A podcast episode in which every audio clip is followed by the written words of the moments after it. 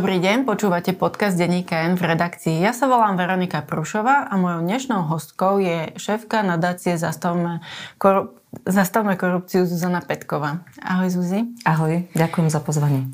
Ja v úvode musím vysvetliť, že so Zuzanou sme vlastne dlhoročné bývalé kolegyne, takže si týkáme a budeme si týkať aj v tomto rozhovore, pretože asi po toľkých rokoch by nám to vykanie nešlo. No jasne, po 20, myslím aj. Neprezradne. Takže poďme na to. Ehm, generálny prokurátor Maroš Žilinka pred týždňom informoval o zrušení obvinenia v kauze Sumrak, kde boli obvinení Robert Fico, Robert Kaliňák a aj Tibor Gašpar a Norbert Böder a využil na to ten sporný paragraf 363 trestného poriadku. Prekvapilo ťa to?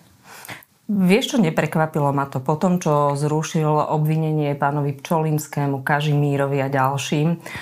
Tak som toto v podstate očakávala. Prekvapilo ma možno trošku načasovanie, pretože my sme sa 24 hodín pred tou tlačovkou na generálnej prokuratúre informovali, v akom štádiu je toto rozhodovanie. Zdalo sa nám totiž to, že sú tam možno aj nejaké prieťahy v konaní, pretože Fico a Kaliňák avizovali niekedy v lete, že podávajú stiažnosť a myslím, že generálna prokuratúra v svojich interných predpisoch si dáva lehotu nejaký jeden mesiac. Čiže zdalo sa, sa nám, že sa naťahuje ten čas a generálna prokuratúra nám oznámila, že stále spis študujú a že teda rozhodnutie ešte len príde. Preto sme boli tak trochu prekvapení, keď deň na to, práve po správe o stave republiky, kde prezidentka kritizovala využívanie paragrafu 363, prišli s týmto oznámením. A nebolo to len v čase, kedy prezidentka oznámila svoj vlastne správu o stave republiky, ale bolo to aj po zverejnení, že to vyšetrovanie je na konci, pretože obvinení si už vlastne študovali spis. Čiže čo hovoríš v tejto súvislosti na to načasovanie, že opäť, keď je na konci vyšetrovanie, tak generálna prokuratúra obvinenie zruší? Generálna prokuratúra opakovane, veď stalo sa to aj v iných prípadoch, ako keby vyčkávala na samotný koniec, keď je naozaj to dokazovanie e, na konci. A naozaj to vyzerá tak, ako keby vlastne špeciálnej prokuratúre chcela, a teda aj vyšetrovateľom NAKA, chcela čím uh, viac stiažiť tú prácu a znemožniť uh, podanie obžaloby. Uh, pretože naozaj, myslím, že ste to boli vy, kto zverejnil, že vlastne vyšetrovateľ je na konci a že teda je to pred podaním obžaloby. Takže opäť to prišlo ako keby v poslednej možnej chvíli. Ja, neboli sme to my, bol to konkurenčný e, spravodajský portál, ale každopádne to načasovanie bolo také. Ale skúsme si najskôr vysvetliť, e, o čo v tom obvinení išlo. Vo všeobecnosti boli obvinení e, Robert Fico a Robert Kaliňák zo zneužitia pravomoci verejného činiteľa a z prezradenia daňového tajomstva, ale zároveň aj zo založenia zločineckej skupiny. Čiže ako ty si si vysvetlovala to obvinenie, mm-hmm. čoho sa vlastne týka? Neviem, či si dobre pamätám, ale zdá sa mi, že zneužitie právomoci verejného činiteľa bolo iba u Fica, nie u pána Kaliňáka. Tak ako som si ja prečítala to pôvodné uznesenie o obvinení ako neprávnik, tak som ho pochopila celkom jasne. A to, že e, Fico a Kaliňák si podľa vyšetrovateľa mali v štáte vybudovať e, svoju vlastnú štruktúru, cez ktorú e, nekonali vo verejnom záujme, ale plnili záujmy oligarchov a vlastne zneužívali ten, tie inštitúcie, či už políciu alebo finančnú správu vo svoj prospech a v boji proti politickým oponentom. Konkrétne tuto malo ísť o to, že vlastne využili informácie z finančnej správy na to, aby jednoducho nejakým spôsobom na tlačovke vystúpili proti, proti Matovičovi, proti Igorovi Matovičovi a Andrejovi Kiskovi a použili informácie z daňových konaní voči ich firmám Čiže toto bolo gro toho obvinenia. Ako svetkovia tam boli e, František Imrece, čo je šéf, e, bývalý šéf finančnej správy a jeho námestník pán Čech a taktiež mafián Tomáš Rajecký, ktorý svedčil o tom, že Norbert Böder ho mal inštruovať, ako vytvoriť fiktívnu adresu, z ktorej chodili maily o daňových veciach kiskovej firmy do médií. prvý námestník generálneho prokurátora Jozef Kandera pomerne dlho vysvetloval, prečo to obvinenie zrušil. Sledoval si to vyhlásenie? Sledovala som to vyhlásenie. Presvedčili ťa tie argumenty? Uh, priznám sa, že uh, nie, pretože uh, ten základný argument, ktorý som nepochopila, bol, že uh, ako keby Fico a Kaliňák nemali priamo prístup k tomu daňovému tajomstvu, preto ho nemohli ani vyzradiť. Uh, práve pán Imreca aj pán Čech vypovedajú, ako v podstate im chodili správy, čo a ako majú zariadiť, ktoré, ktoré firmy majú napríklad vyňať z daňových kontrol alebo akým spôsobom vlastne majú narábať s tým daňovým tajomstvom práve prospech nejakej vyššej moci. Čiže prišlo mi to také naozaj veľmi formalistický výklad toho právneho stavu, pretože vieme aj podľa tých svedectiev, že keď niečo chcel uh, Robert Fico, tak um, si to vedel zabezpečiť cez uh, nejakých podriadených, pretože práve mal na, na tých funkciách lojálnych ľudí svojich nominantov. A čo to spochybnenie celej tej zločineckej skupiny? Tomu si porozumela, že prečo vlastne podľa Kanderu nemohlo ísť o zločineckú skupinu, respektíve nešlo? Pokiaľ si dobre pamätám, tak pán Kandera tam vyčíta to, že, že tá zločinecká skupina nebola ako keby že dobre zadefinovaná, nebolo tam uvedené v na akom mieste, v akom čase má pôsobiť. Tiež mi to prišlo veľmi formálne, veď vieme, že pán Fico sedel na úrade vlády, jeho nominanti sedeli vo finančnej správe, takže rovnako mi to prišlo také formálne. Ale ako vravím, ja som lajk, ktorý sa právu venuje z pohľadu boja proti korupcii, čiže možno, že nejaký právnik by to videl inak. Uh-huh. Už si spomenula, že vlastne uh, prvý námestník uh, Kandera spochybnil aj to prezradenie tej, toho daňového tajomstva, pretože nemali vlastne tú právomoc pán Fico s, s Kaliňákom. Znamená to, že teraz dal vlastne generálna prokurátora návod do budúcnosti, že keď chcú budúci premiéry e, vlastne využívať takéto informácie v politickom boji, tak vlastne tým to môžu robiť? Dá no, sa to takto čítať? Vyzerá, že áno, aj keď je, je to v podstate zvláštne, lebo ako keby tu máme um, dvojitý výklad toho istého, pretože boli v minulosti prípady, kedy vlastne obdobné alebo podobné trestné činy za podobné trestné činy policia stihala aj ľudí, ktorí priamo nemali prístup k tým údajom, len ich ako keby zverejnili. Tebe sa to stalo? Presne? Mne sa to presne stalo to isté, že som zverejnila plat pani Harabinovej, keď bola zamestnaná ako štátna úradníčka a bola som vlastne stíhaná za vyzradenie osobných údajov. Až neskôr prokuratúra toto stíhanie zrušila, ale úplne z iných dôvodov, mm. ako z toho, že nie, ja som ten, kto to vyzradil, lebo priamo som nemala prístup k údajom. Čiže príde mi to ako dvojaký meter, že sú tu prípady, kde koná voči podozrivým inak a sú tu prípady, kde ako keby pán Kandera chránil pána Fica a pána, pána Kaliňaka. Už sme to tu spomenuli, že vlastne to zrušenie obvinenia prišlo naozaj tzv. hodine 12, čiže zrejme krátko pred podaním obžaloby, lebo naozaj už teda to vyšetrovanie bolo na konci. Ako si mal laik vysvetliť, že prečo keď nejaký prípad už smeruje takmer na súd, zasiahne generálna prokuratúra? Ako, ako sa to dá vysvetliť, prečo to robí tá generálna prokuratúra? Um, ťažko sa oprieť o nejaké fakty, prečo to robí. Uh, faktom je, že keď ja si možno pomôžem vlastne vyjadreniami pôvodného autora tej 363, ktorý má spoluautora tej 363, ktorý je pán doktor Čentež, dlhoročný tiež prokurátor, trestný právnik, ktorý stal pri zrode trestného poriadku v roku 2006. A on teda hovorí, a bolo to aj v dôvodnení toho legislatívneho návrhu, že cieľom tej 363 bolo naprávať nejaké pochybenia prokurátorov, ale hlavne teda v tom prípravnom konaní, čiže na začiatku ako keby toho trestného stíhania. Uh-huh. Malo ísť o také chyby, ktoré mali ako keby negatívny dopad na to um, znesenie obvinenia, na, proste na toho obvineného a porušovali jeho práva.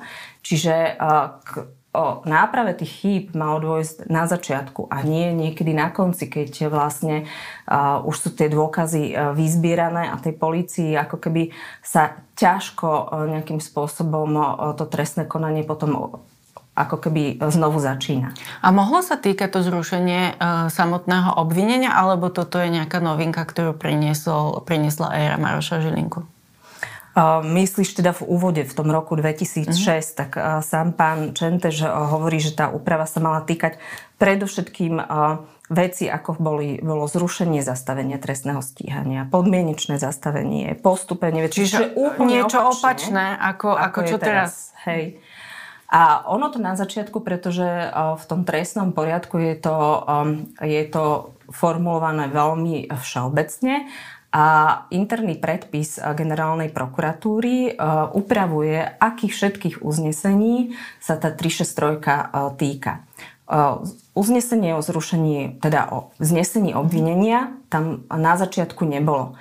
Kedy... To tam doplnil až zastupujúci generálny prokurátor Ladislav Tichý a to potom, čo vlastne Radičová vláda schválila takú novelu, ktorým sa ktorým sa ustanovilo zrušenie dávania negatívnych pokynov pre prokurátorov. To znamená, že dovtedy sa mohli kauzy zmiesť zo stola tým, že nadriadený prokurátor prikázal tomu podriadenému, že nepodáš obžalobu napríklad. Mm-hmm. Hej?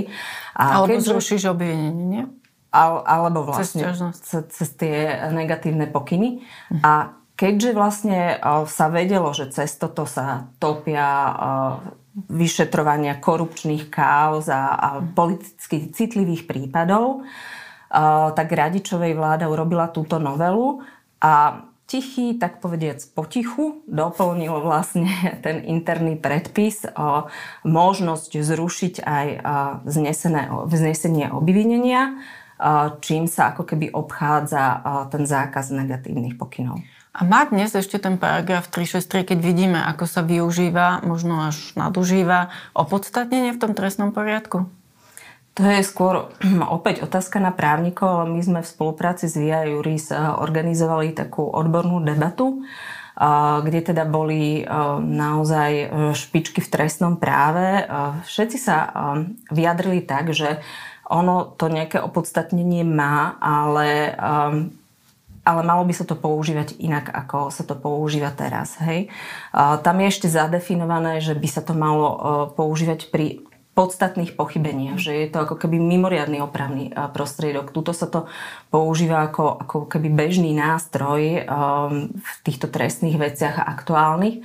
Čiže toto je jedna vec. A, a druhá vec je, že naozaj uh, na konci, eh, na konci vyšetrovania a takým spôsobom, že sa vlastne eh, vyjadruje eh, pán Kandera k vykonaným dôkazom a spochybňuje ich, spochybňuje svetkov, že takto by sa to podľa, aj podľa týchto trestných expertov robiť nemalo.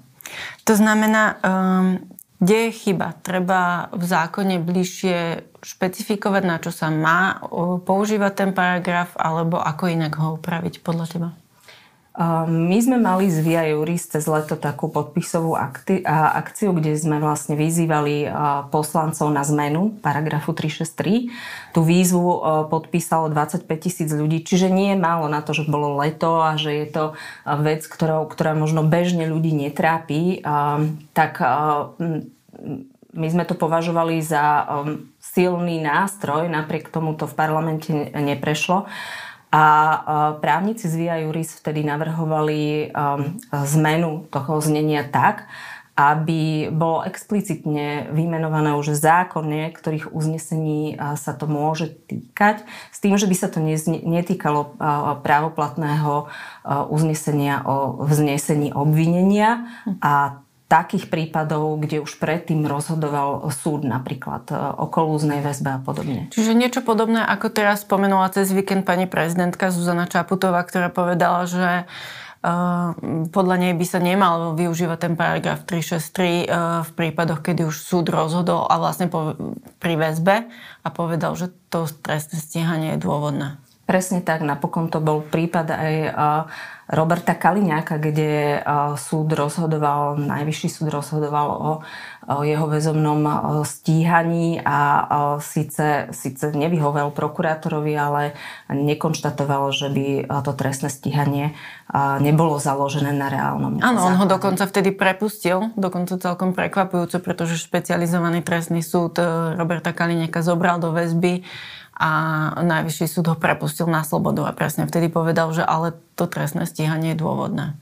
A nie je zaujímavé, že práve aj toto rozhodnutie Najvyššieho súdu teraz spomínal prvý námestník Kandera a argumentoval, prečo treba to obvinenie zrušiť? Tak vidíš, ako sa pravda všelijako, všelijako nie ohýbať, ale z rôznych pohľadov, z rôznych perspektív vidieť.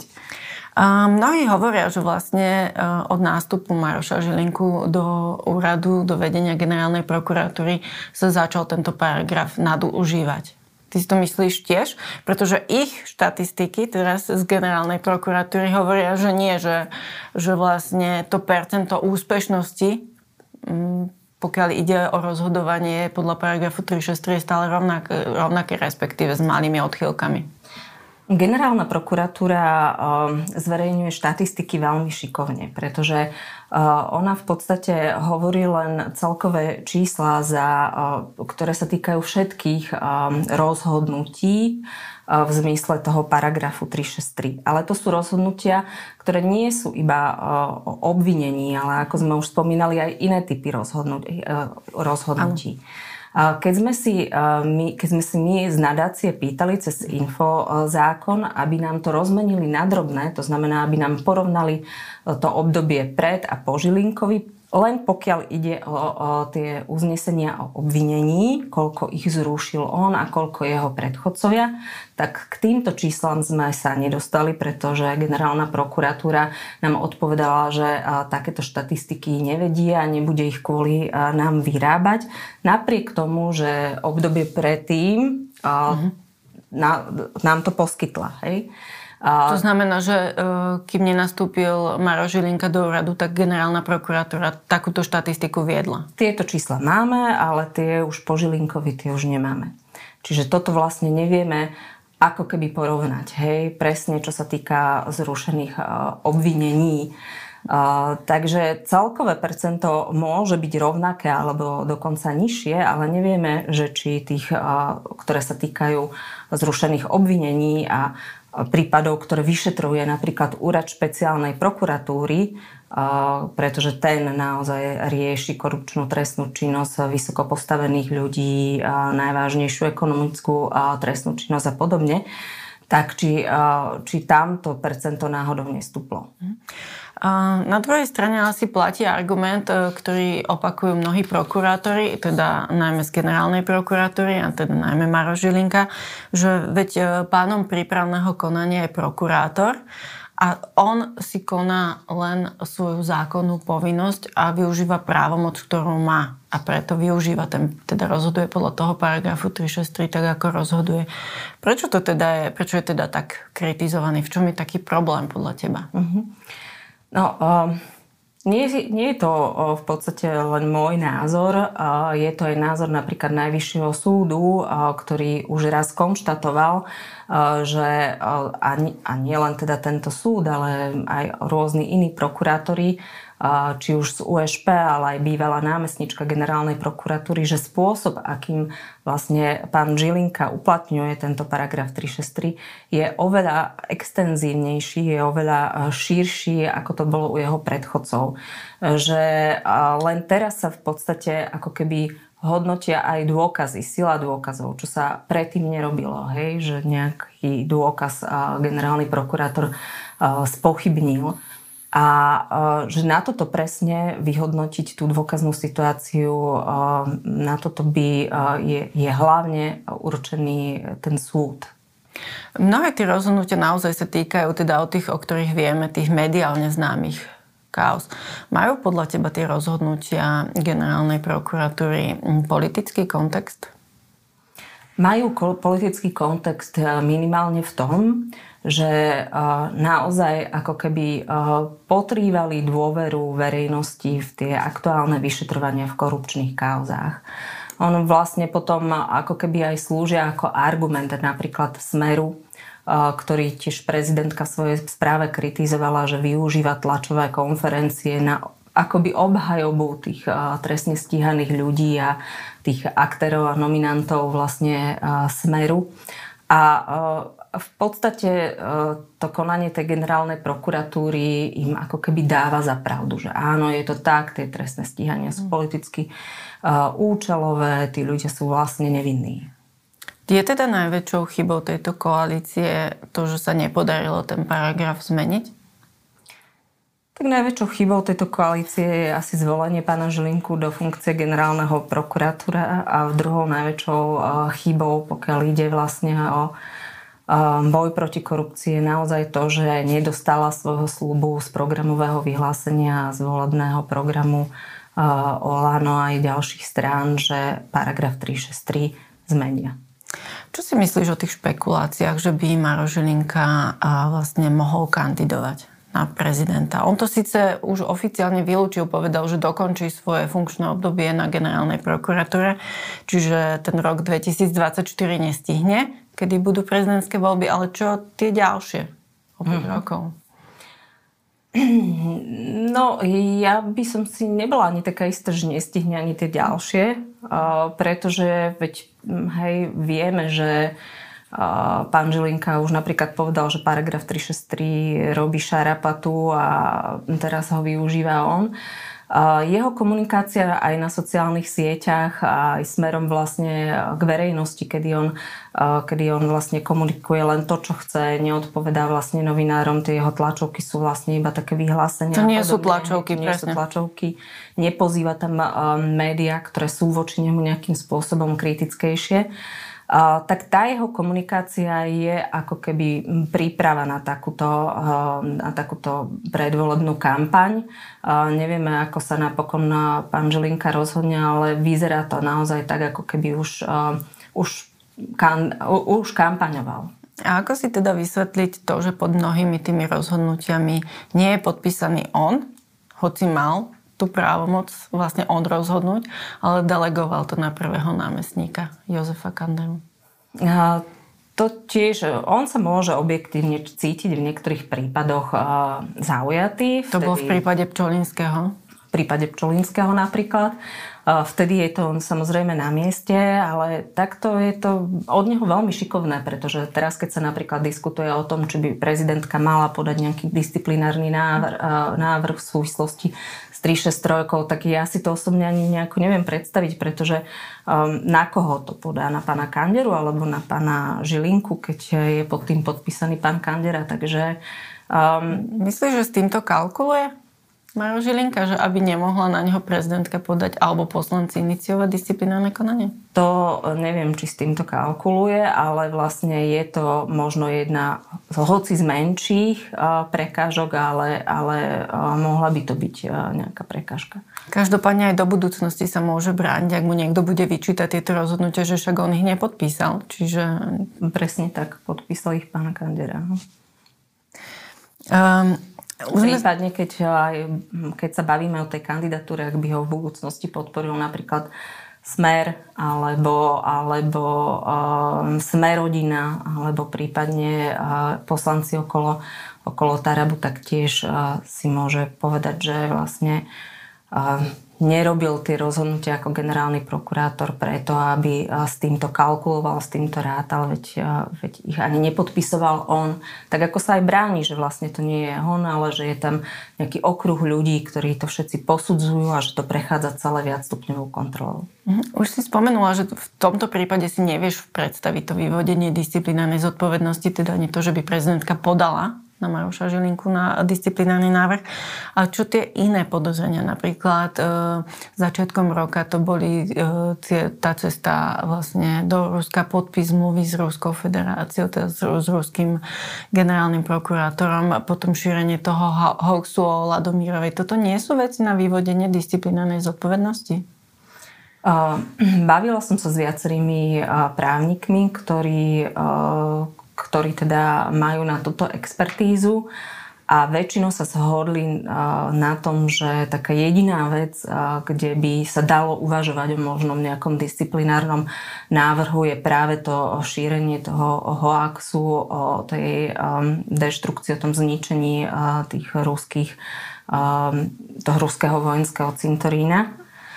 Takže toto je taká ako keby, že jediná vec. Otázka je, že či ak by aj taký disciplinárny návrh išiel, tak či ak, aký disciplinárny postih by bol zodpovedajúci tomuto. Či až možno nejaké proste zbavenie funkcie, to, to by musel posúdiť ten súd, ale um, že toto je, je možno taká vec, za ktorú, ktorá by stála na zváženie. Za zváženie. A, a myslím, že už aj pani prezidentka povedal, že zatiaľ nevidí ani dôvod teda na vyvodenie disciplinárnej zodpovednosti. Každopádne cez víkend sme sa dozvedeli aj o tom, že napriek tomu, že Maroš Žilinka je teda čeli tej mediálnej kritike kvôli tým rozhodnutiam podľa paragrafu 363, tak stále mu dôveruje 45% vlastne opýtaných percent obyvateľov. Ako si tie čísla vysvetliť? Napríklad má väčšiu tú, vyššiu tú dôveryhodnosť alebo dôveru ako špeciálny prokurátor. Mm-hmm. Tak uh, to sa dá vysvetliť možno aj tým, keď si vezmeš že to zloženie, že keď, uh, keď uh, spočítaš, akí sú voliči hlasu, smeru, uh, Kotlebovej strany Sme rodina, tak možno sú to tí istí, ktorí majú aj sympatie voči pánovi Žilinkovi. A, čiže toto je ako keby jedna vec, že to reálne zrejme odrá, odráža nejaké nálady spoločnosti, nejaké nálady tých voličov a ich preferencie. A druhá vec je aj tá, že ako um, naozaj on tú komunikáciu šikovne využíva vo svoj pro, prospech, keď ako keby odstriháva absolútne svojich nejakých oponentov, nejde možno ani do nejakých uh, diskusí, nie je otvorený tým diskusiám. My sme napríklad uh, vyzvali aj, jeho ako generálneho prokurátora a generálnu prokuratúru, aby prišiel diskutovať na odborné fórum s inými odborníkmi o tom paragrafe 363. Zostalo to absolútne bez odozvy. Ani nám, ani nám na ten líst, na tú otvorenú výzvu nikto z generálnej prokuratúry neodpísal. Ani Jozef Kandera? Ani Jozef Kandera. Takže dokonca ani podateľ nejak teraz zvykne odpisovať, mm. že prijali sme váš list. A, takže a, ro, robí to asi šikovne. Um, mali sme rôznych generálnych prokurátorov, od Dobroslava Trnku, ktorý je vlastne obvinený, potom Jaromíra Čižná. Uh, teraz... Nechceš, aby som robila rebríček. Nie, ale či sme Bolo sa... by to smutný rebríček. Či sme sa niekam vlastne posunuli, alebo zase vlastne sme na tej istej úrovni nejako. Uh, zase sme na tej istej úrovni, to znamená, že zase uh, tá uh, tá hierarchická monokratická štruktúra ako keby sa snažila z hora chrániť tých uh, našich ľudí.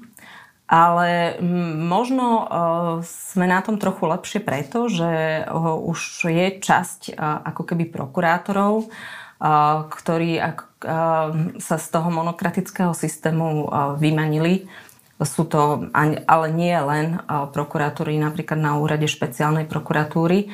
A tí napriek tomu, čo vlastne ten generálny prokurátor ako keby robí, alebo je čitateľné, že kam je tie jeho rozhodnutia smerujú, tak si ďalej robia svoju prácu a v podstate sme to videli či už pri guvernérovi NBS Petrovi Kažimírovi alebo pri Čolinskom, že napriek tomu, že už pomaly v tých záverečných fázach došlo k zrušeniu ich obvinenia, tak policia a prokuratúra si ďalej robila svoju prácu a dokázala vlastne tie trestné stíhania obnoviť a opäť tie obvinenia vzniesť. Čiže Čiže toto je možno dobrý signál, že vo vnútri tej prokuratúry to už možno nie je tak, že tí prokurátori sklopili opätky a robili to, čo vlastne ten najvyšší chcel, ale hľadia si verejného záujmu a vlastne toho, čo oni považujú za správne a za spravodlivé. Uh, myslíš si, že sa to podarí aj v kauze Sumrak? Že bude na novo teda vznesené to obvinenie a budú opäť Robert Fico a Robert Kaliňák obvinení? To asi závisí naozaj od toho, že aj od zdôvodnenia, zatiaľ sme počuli iba nejaké ústne zdôvodnenie pána Kanderu, nevideli sme to zdôvodnenie na papieri, čo konkrétne vlastne e, vyčíta tej policii a, tej prokuratúre, takže asi to závisí od toho, že či sa podarí na novo nejaké nové dôkazy zabezpečiť a, a prípadne inak zadefinovať ten, tie skutky a zniesť to obvinenie opäť. Jozef Kandra naznačil, že vlastne ak sa to nepodarí e, ako keby znova obviniť v rámci tej zločineckej skupiny, tak e, úrad špeciálnej prokuratúry stráti ten prípad. Bude ho musieť vlastne odstúpiť inej prokuratúre. Čo by to podľa teba znamenalo? No to by, to by závislo, ktorej prokuratúre by to... Pravdepodobne krajské. Ak to bude krajská prokuratúra v Bratislave, tak by to asi znamenalo zastavenie toho trestného stíhania. Čiže tá situácia, ako bola v prípade pána Kažimíra alebo v prípade, ja neviem, eh, Jaroslava Haščáka by sa nezopakovala? Asi nie. Práve na ten prípad Gorila som sa chcela ešte spýtať, lebo to bola ďalšia správa z minulého týždňa, že sa vlastne uh, sú na novo hlavní aktéry uh, kauzy Gorila obvinení, čiže okrem Jaroslava Haščáka aj bývalá šéfka Fondu národného majetku Anna Bumeníková, ex-minister hospodárstva Jirko Malcharek. Čo si myslíš, um, opäť sa tam spomína založenie zločineckej skupiny. Ako to dopadne? Opäť zauraduje 363? Nie, je to možné. je to, má to všetky uh, znaky toho prípadu, kde 363 úraduje, to znamená, že týka sa to uh, vplyvného človeka, je to kauza, ktorá súvisí s korupciou, s ekonomickou trestnou činnosťou závažnou, je tam dozorovým orgánom úrad špeciálnej prokuratúry, čiže má to všetky znaky, mať potenciál byť to obvinenie zrušené cez 363. To bola šéfka nadácie Zastavme korupciu Zuzana Petková. Ja vám ďakujem za počúvanie a vidíme sa na, na, na budúce. Ďakujem veľmi pekne.